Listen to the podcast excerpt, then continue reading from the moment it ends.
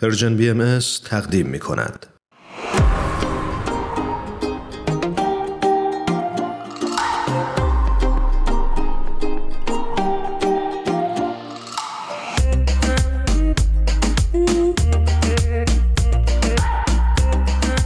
امین غذایی عزیز به برنامه خودت خوش اومدی مشکل از شما ایمان عزیز ممنون که من رو دعوت کردیم به این برنامه. در خدمت شما هستم. امین خان خوش اومدید به برنامه خودتون. ما خیلی خوشحالیم از اینکه مجددا دعوت ما رو پذیرفتید. لطف دارید مشکل هستم همونطور که شنونده های خوبمون برنامه های قبلی ما رو گوش کردن می‌دونن آقای امین قضایی جامعه شناس هستند و در این خصوص سالها هستش که پژوهش کردن، تحقیق کردن و فعالن. امین جان آخرین دفعه که با هم صحبت کردیم راجع به مسائل مختلفی حول هیته تکنولوژی و پیشرفت فناوری حرف زدیم. یکی از اتفاقاتی که در طول این سالهای گذشته افتاد ظهور شبکه های اجتماعی بود. و خیلی عنوان می‌کنن که با ظهور این شبکه ها یه دور تازه‌ای در تاریخ بشر شروع شده. می‌خواستم ازت بپرسم به عنوان یه جامعه شناس به نظر این تحول چطور در آینده نزدیک جوامع انسانی رو تحت تاثیر قرار میده؟ بله. ببینید شبکه های اجتماعی در واقع مثل خود فناوری یا های تک یک حالتی شمشیر دولبه هستند یعنی می‌تونه که در واقع به یک نوعی به گسترش روابط انسان آزادی انسان فردیت انسان کمک کنه و می‌تونه برعکس و احتمالا شاید این دومی متاسفانه قوی تر باشه احتمالش به انحصار قدرت و کنترل اطلاعات توسط شرکت های چند یا حکومت ها منجر بشه. بنابراین ما در حتی همین اکنون هم شاهد جنگ های سایبری هستیم شاهد رقابت ها هستیم برای اینکه چه کسی کنترل اطلاعات و گردش اطلاعات یا تولید اخبار رو بر عهده می‌گیره. اولین تأثیری که ظهور شبکه های اجتماعی همین امروز هم شاهد هستیم روی روابط انسانی داشته اینه که در واقع چه کسی خبر رو تولید می‌کنه چه کسی واقعیت رو چون خبر یعنی واقعیت به این معنایی چه کسی اینفورمیشن اطلاعات و اخبار رو به انسان ها میده. از یه طرف ما می‌دونیم که رسانه های جریان اصلی هستن برای مثال که سنتا به ما می‌گفتن که در جهان چه میگذره. و البته با فیلتر کردن یا کنترل این اطلاعات می‌تونستن که خب برنامه های سیاسی یا برنامه سیاسی خودشون رو هر که هست پروپاگاندا یا تبلیغات خودشون رو پیش ببرن. و از سوی دیگه ما شبکه های اجتماعی که مردم می‌تونن صحبت بکنن سخن بگن و یک اتفاقی که مهمترین اتفاقی که افتاده بحث اعتباره. آیا رسانه های جریان اصلی اون اعتبار گذشته رو دارن؟ و آیا اون کردیت یا اعتبارشون به نظر می‌رسه که تا حد زیادی زیر سوال رفته؟ به خاطر اینکه ما با تکستر صدا رو در رو هستیم و صداها و گفتگوهای جدید حرفهای جدیدی رو میشنویم نظریات جدیدی رو میشنویم و اون یک روایتی یا تک روایتی بودن رسانه‌های جریان اصلی زیر سوال رفته. اما از سوی دیگه هم ما با این مشکل مواجهیم که خب به حال هر کسی می‌تونه حرفی بزنه و گاهی وقتا اطلاعات غلط فکت های غلط و یا میشه گفت گمراهی هم احتمال اینکه مردم در واقع تصویر یا اطلاعات غلطی رو بگیرن بیشتر شده. ولی ما یک جنگ یا چالش داریم. شبکه های اجتماعی در واقع از نظر اطلاعات از نظر اینفورمیشن یا فناوری اطلاعات ما رو وارد یک عرصه بسیار رقابتی و چالش برانگیزی کردن که جنگ اطلاعات هست میشه گفت. و این وجود داره. این اولین تأثیریه که ما تو در واقع جوامع انسانی می‌تونیم شاهد باشیم. به طور کلی گردش اطلاعات یک مسئله رقابتی و کاملا چالش برانگیزه یعنی یک میشه گفت یک جنگه. سر اینکه چه کسی چه اطلاعاتی تولید می‌کنه و کسی که بتونه اون روایت اصلی رو بر ذهن مردم حاکم کنه برنده است. و تو اینجا دیگه رسانه های جریان اصلی الزاما برنده نیستن. الزاما اونها نیستن که روایت رو توصیف می‌کنن تعیین می‌کنن و تاریخ رو می‌نویسن. چون ما می‌دونیم که مثلا میشه گفت تاریخ فاتحان می‌نویسن. میشه گفت این جمله شاید دیگه واقعیت نداشته باشه. میشه گفتش که با ظهور شبکه های اجتماعی ما با چند صدایی اگه نگیم هیاهو و هم همه با یک چند صدایی روبرو هستیم که هم مثبت هم منفی. از این جهت مثبتی که ما با یک روایت قالب روبرو نیستیم. از این جهت منفی که ما می‌تونیم با اطلاعات غلط یا گمراه کننده مواجه بشیم. درست. به خاطر همین بحث اعتبار بحث امنیت اطلاع و مسائلی مانند این به وجود میاد. البته بگم که ظهور شبکه اجتماعی الزام به این معنا نیست که مردم آزادتر شدن در سخن گفتن خودشون. چون می‌بینیم که شبکه های اجتماعی خب یک حالتی دارن که وقتی مثلا فیسبوک توییتر یا بقیه مثلا حتی یوتیوب حالا دور نمیشه شبکه اجتماعی ولی هر چی که هست اینها وقتی مخاطبین بیشتری رو به خودشون جلب می‌کنن تبدیل به یک غول میشن. corporation هایی میشن که حتی به سادگی نمیشه اینها رو شکست داد. شما وقتی با موتور جستجوی گوگل طرف هستی موتور جستجوی گوگل هستش که یک business رو موفقیت یک شرکت رو تعیین می‌کنه. چرا؟ چون در سرچ در جستجوی این گوگل این موتور جستجو هستش که شما در صفحه اول میاید در صفحه دوم میاید در صفحه دهم میاید اونه که مشخص می‌کنه موفقیت تجاری شما چه هست. یعنی هم انحصار داریم هم آزادی افراد داریم در تولید ارتباطات اطلاعات در واقع. و البته ارتباطات چون ارتباطات هم بسیار مهمه. چون ما از طریق ارتباطات مثلا می‌تونیم که سرمایه گذاری مشترک کنیم. ما مثلا فناوری بلاکچین رو داریم که می‌تونسته با همین ارتباطات و شبکه سازی و network سازی ارزهای دیجیتالی رو ایجاد کنه. چون ارزهای دیجیتالی تماما به لطف همین ارتباطات وجود داره. در واقع پول معناش اینه که تا وقتی پول ارزش داره که من می‌تونم دیگری هم اون پول رو به عنوان پول به رسمیت بشناسه درست. بنابراین ما می‌بینیم که صنعت مالی هم توسط شبکه های اجتماعی یا اینترنت یا ارتباطات یا نتورک ها تغییر کرده. ما شاهد ظهور پول های مجازی هستیم. پول هایی هستیم که صرفا یک گروه کوچکی دارن از اون استفاده می‌کنن ولی همچنان وجود دارن حضور دارن و می‌تونن وارد بازار بشن. به طور کل میشه گفتش که حالا اگه رو صرفا منحصر کنم به شبکه های اجتماعی شبکه های اجتماعی در واقع فضای گردش اطلاعات بسیار رقابتی تر یا میشه گفت چالش برانگیزتر کردن. اما اینکه چه کسی برنده است آیا یک جهان ما با یک جهان آزاد گردش آزاد اطلاعات رو در رو هستیم. یا نه با یک انحصار کامل گوگل و شرکت های های تک رو در رو هستیم. اینجا دیگه ذره مشخص نیست و باید دید که چه خواهد شد. ممنونم. حالا با حضور این ابرقدرت ها حضور فیزیکی افراد تو جامعه چقدر در روابط اجتماعی تاثیر داره؟ بحث حضور فیزیکی در واقع بسیار مهم هست. چون یک چیزی رو ما نباید فراموش کنیم. تمام این اینترنت تمام این شبکه های اجتماعی رسانه های اجتماعی رو همه رو بذاریم کنار هم. ما باید در نهایت انسان یک سری نیازهای حیاتی داره. انسان یه حیوان اجتماعیه و این ارتباط اجتماعیش در اثر تکاملش شکل گرفته. یعنی ما از ارتباط اجتماعی فقط اطلاعات کسب نمی کنیم یعنی من وقتی با شما صحبت می کنم نیست که فقط بخوام بدونم شما چی می‌خواید به من بگید چه اطلاعاتی دارید به من بدید. من خب بالاخره یک حضور فیزیکی لازمه. یعنی انسان موجودیه که در گروه های کوچیک زندگی می‌کنه. یعنی تکامل انسان نیازهای روانی انسان اینه که با ده نفر 20 نفر در ارتباط باشه و یه ارتباط فیزیکی داشته باشه. حضورش باشه احساس تنهایی نکنه به حال تعامل داشته باشه درست. بادی لنگویجی وجود داره.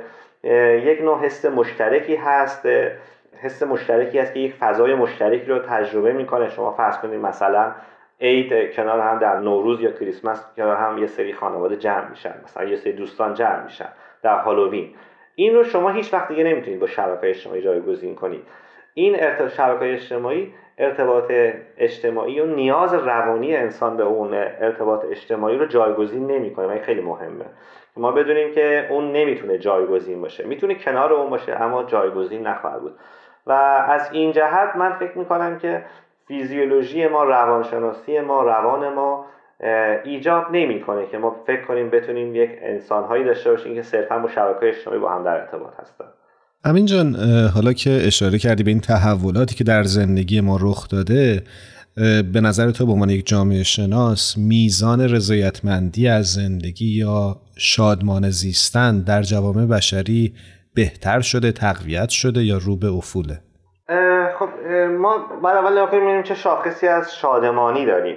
ببینید واقعیت اینه که وقتی بحث شادمانی مطرحه ببینیم شادی انسان سوال بسیار فلسفیه. شادمانی انسان در چیست؟ آیا در ارزای نیازهای خودشه ارزای نیازهای حیاتی و ضروری خودشه؟ ما از این جهت پیشرفت کردیم. یعنی به یک معنایی ما محرومیت سابق رو نداریم. یعنی ما برای گرسنه بودن یا حالا نه اصلا نداشته باشیم ولی مشکل گرسنگی سرپناه و اینها رو بسیار کمتر داریم. این البته مثبت هست. ولی واقعیت اینه که شادمانی انسان صرفا در رفع نیازهای حیاتی نیست بلکه در رفع یک سری نیازهای والاتری وجود داره. یعنی شما وقتی گرسنه هستید فقط گرسنه هستید. ولی وقتی این برآورده شد شادمانی شما یا اون هپینس شما که در واقع هدف فلسفه اخلاقه هدف اتوس یا هدف زندگی شماست در واقع چون شادی بالاترین غایت زندگیه. شما خونه هم بخواید خونه رو به خاطر شادی می‌خواید. هر چیزی در زندگی بخواید حتی بهش رو هم بخواید باز بهش رو به خاطر شادی می‌خواید. ولی وقتی نیازهای حیاتی شما برآورده شد این شادی شما یک مرحله بالاتر میره. آیا خب شادی ما دیگه صرفا می‌تونه در تعامل باشه می‌تونه در تفکر باشه می‌تونه در یک خلقی اثر هنری باشه می‌تونه در ایجاد یک خلاقیت باشه زندگی مشترک تولید مشترک با انسان ها باشه. متاسفانه جهان بشری در این زمینه پیشرفت نکرده. یعنی حالا فناوری به طور کل مثال بزنیم چون موضوع برنامه ماست. شاید منجر شده که محرومیت ما کمتر بشه ارزای نیازهای حیاتی ما تا حدی بهتر برآورده بشه. اما در اینکه ما یک شادی والاتری داشته باشیم هپینس بهتری داشته باشیم از نظر والاتر و اون نیازهای عمیق بشری ما برآورده بشه در این زمینه به ما کمکی نکرده. این قضیه بیشتر منوط به اینه که ما یک جامعه هوشمندتری داشته باشیم. جامعه داشته باشیم که صرفا محیط زندگی ما این نباشه که از خونه میریم سر کار برمیگردیم و یک ویکند داریم یک آخر هفته داریم که حالا یک جایی اونو سر می‌کنیم و تموم میشه میره. یک همچین زندگی که زندگی که صرفا مصرفگراست. فکر می‌کنه مصرف بیشتر باعث شادی میشه. اینو ما باید کنار بگذاریم. یعنی متاسفانه فناوری یا زندگی مدرن به این بعد از شادمانی انسان کمکی نکرده. یکی از مسائل شادمانی همونجور که فلسفه رواقی به ما میگه آرامش درونی ما آرامش ذهنی ما خیلی وابسته به حوادث اطراف نباشه. یعنی با یک اتفاق کاملا غمگین و افسرده باشیم با یک اتفاق خوب کاملا سر از پا نشناسیم. نه. فلسفه رواقیون فلسفه یونان باستان روم باستان به ما میگه که نه شادمانی شما در اینه که آرامش درونی باشه که متأثر از حوادث زندگی فراز و نشیب های زندگی نباشه. اگه این معیار باشه می‌تونیم که زندگی مدرن در زمینه بد عمل کرده. چون تمام شادمانی آرامش درونی ما رو از ما گرفته و وابسته کرده به حوادث اتفاقاتی که اطراف ما میفته آیا امسال شغلم از دست میدم یا نمیدم؟ آیا با من قراردادش رو کارفرما با من قراردادش رو تمدید می‌کنه یا نمی‌کنه؟ آیا خونه منو از بیرون می‌کنه یا نمی‌کنه؟ آیا من نمره قبولی می‌گیرم در مثلا اگه دانشجو باشم یا نمی‌گیرم؟ و و هزار و یک چیز دیگه. استرس های زندگی مدرن در واقع آرامش درونی انسان رو ترانکویلیتی آرامش درونی انسان رو ازش گرفته و میشه گفت یک ضربه بزرگی به شادمانی انسان زده. سپاسگزارم از توضیحت. خب امین خان در این قسمت از برنامه همونطور که خاطرتون هست ما دوست داریم شما ترانه ای رو تقدیم بکنید به شنونده های خوبمون. خب این دفعه من از قبل خودم آماده کردم. خوب. موسیقی ایرانی گوش داد. خب خدا رو شکر پیشرفت کردید. بله یاد من فریدون فروغی آهنگ نیاز رو پیشنهاد می‌کنم. بسیار چه ترانه های خوبی و چه خواننده های خوبی رو انتخاب می‌کنید. بسیار خوب. قبل از اینکه بریم ترانه نیاز رو از فریدون فروغی بشنویم از امین غذایی خدافزی می‌کنیم. امیدواریم هر جا هستی خوب و خوش باشی. خدا نگهدار. بدرود و سلامت باشید تن تو زهر تابستون و به یادم میاره. رنگ چشمای تو بارون و به یادم میاره. وقتی نیستی زندگی فرقی با زندون نداره. قهر تو تلخی زندون و به یادم میاره. من نیازم تو رو هر از لب دوست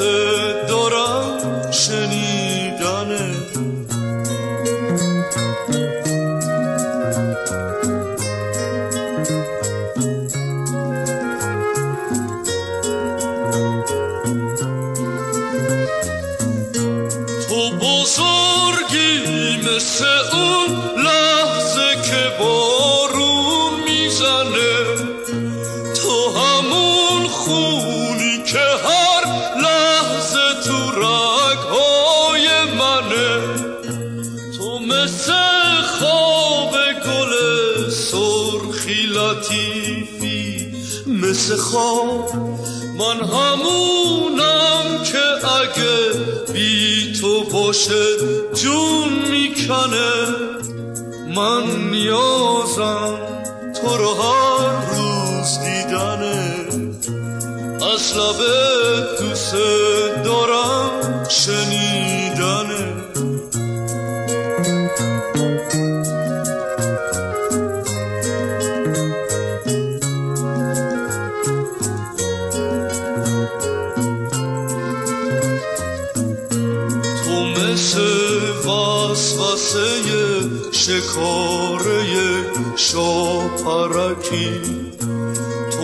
مثل شوق رها کردن یک باد بادکی تو همیشه مثل یک قصه پر از حادثه ای تو مثل شادی خواب کردن یک عروسکی. من نیازم تو رو از لبه دوست دارم شنیدنه